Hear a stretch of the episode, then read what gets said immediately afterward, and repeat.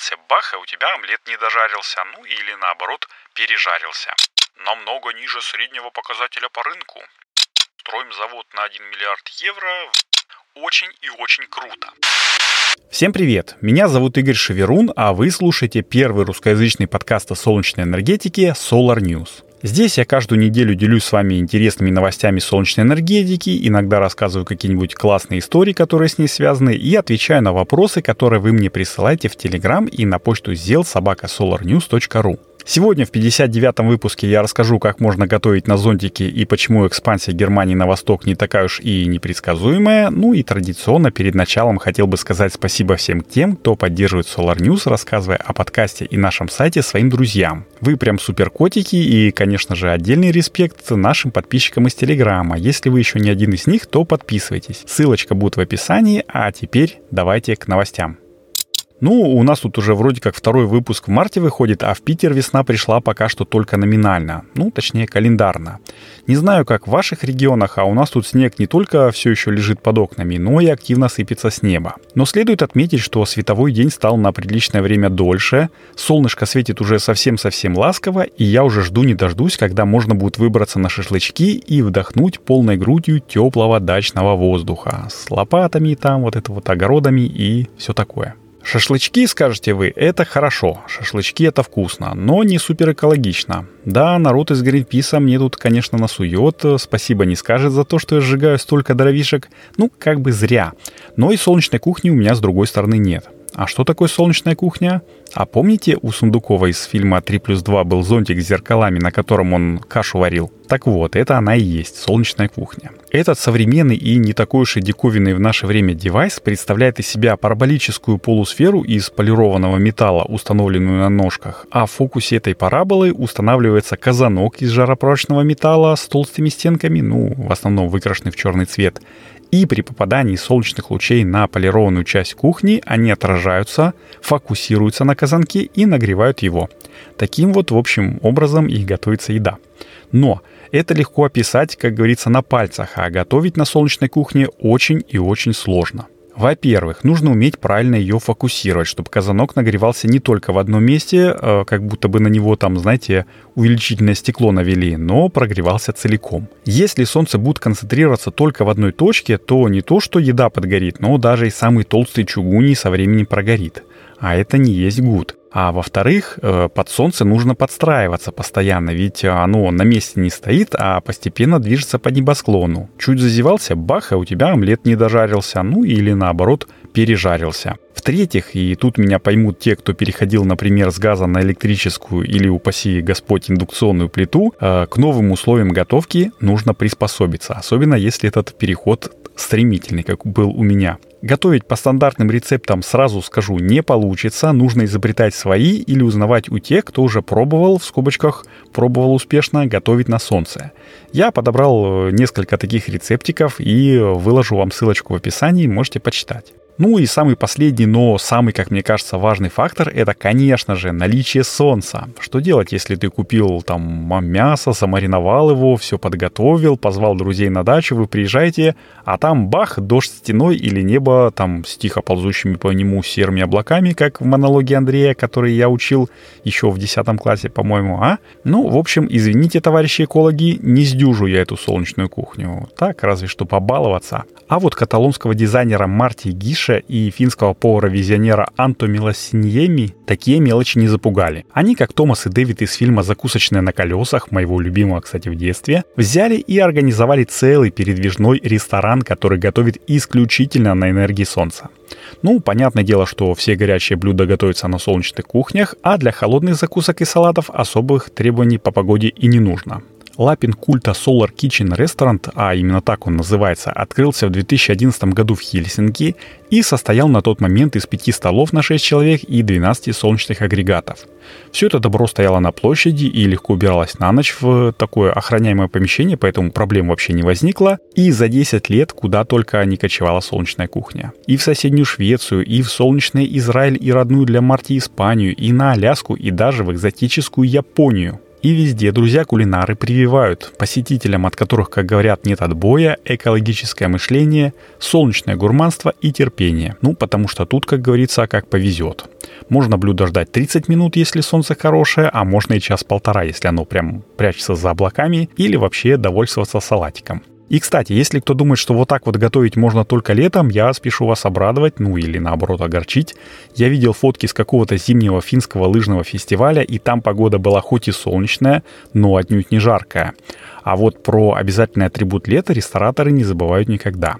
Из-за того, что в процессе приготовления еды концентрация солнечного света очень большая, на поварах всегда надеты специальные солнцезащитные очки, ну, чтобы не повредить зрение. В общем, товарищ Сундуков гордился бы потомками, а пока вы будете читать рецепты блюд в солнечной кухне, ссылочку на которую я уже приложил в описании, я расскажу про еще один гигантский скачок.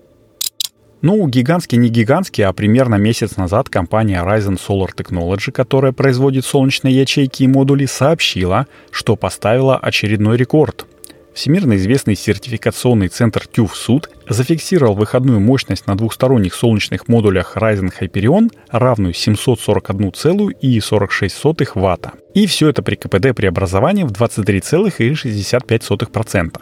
Компания говорит, что высоких показателей удалось добиться с помощью ряда новшеств, таких как двусторонняя микрокристаллическая технология с наложением тонкой пленки, паста с низким содержанием серебра, отсутствие шин, ну и так далее. Но самое интересное, ну, для меня лично, это то, что солнечные ячейки для этих модулей, G12, кстати, то есть крупноформатные, имеют толщину около 100 микрон ну, при стандартной толщине фэпов 150-170 микрон. И это, с одной стороны, прям вау, потому что как минимум можно снизить материалоемкость отрасли аж на 40%, ну, понятно, что это только по кремнию, а с другой стороны, ученые из Массачусетского технологического института уже прогнозировали на основании изучения технологий, что к 2030 году толщина вафель будет примерно 30-40 микрон, так что ничего вроде как сверхъестественного тут и нету.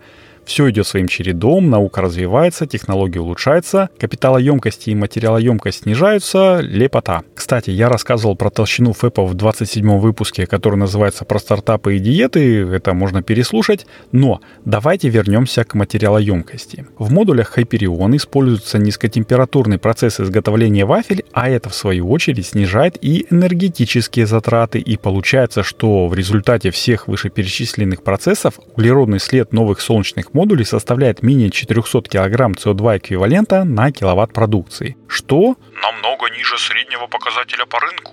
Кстати, ниже этого показателя я знаю только солнечные модули, разработанные Национальным институтом солнечной энергии. Это подразделение французской комиссии по альтернативным источникам энергии и атомной энергии.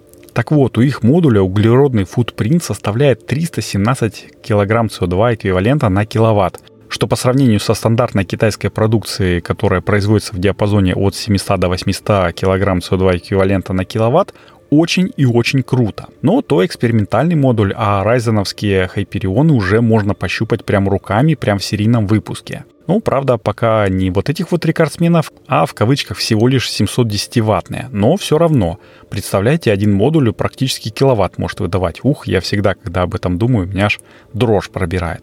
Но я еще чего забыл сказать. Помните, я говорил про закусочную на колесах? Там снимался Джеки Чан. Так вот, это его не настоящее имя. Китайцы хитрые и мудрые. Они подстраивают э, свои имена под тот рынок, на котором будут работать. Вот э, закупцы в моей компании, например, работают не только с Луями там, и Фенями, но и с Джорданами, Хелен, Аннами и даже один Юрий есть. Жесть, конечно, ему, наверное, выговаривать свой русский псевдоним, у них э, же в языке вроде как буквы R нету. Получается как-то типа Юи. Ну так вот, оказывается, Ryzen Solar Technology — это такой международный бренд и головная компания, ну, вроде как э, нацеленная на международный рынок, холдинг, в общем. Но, э, покопавшись в источниках, можно узнать, что модули рекордсмен это представила отнюдь не Ryzen, а их дочерняя компания Dongfeng Rixing New Energy Co. Ltd. Это, как я понял, что-то типа их э, НИИ, который ведет научную работу, а результаты ее внедряются уже на штатных заводах, которые принадлежат вот этому вот конгломерату по всему миру. И вот как раз про мировую экспансию я и хотел вам рассказать в следующем блоке. Ну, тут вроде как напрашивается новость одной строкой, что немецкий производитель фотоэлектрических панелей AE Solar планирует построить в Румынии завод по производству солнечных модулей мощностью 10 гигаватт в год. Но ну, чего тут такого? Вроде бы все логично с господдержкой или финансированием. Строим завод на 1 миллиард евро в месте, где рабочая сила дешевле. Выпускаем модули и везем их в родной Бундесланд или другие части Европы, где государственная поддержка стимулирует граждан к установке солнечных панелей, а разницу кладем в карман. Опять-таки задавим конкуренции китайцев. Но сам-то АЕ Solar имеет активы, ну то есть мощность по производству, всего-то в 1,8 гигаватт в год. А это значит не расширение, это значит ставить все фишки на новый завод.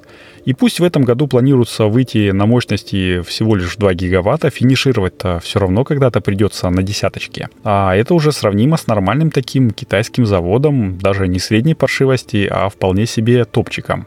А почему именно 10 гигаватт, спросите вы? А я отвечу, в 2019 году Германская ассоциация машиностроения провела совместно с институтом Фраунгофера, кстати, тоже очень известный, исследование экономики производства солнечных батарей в Европе.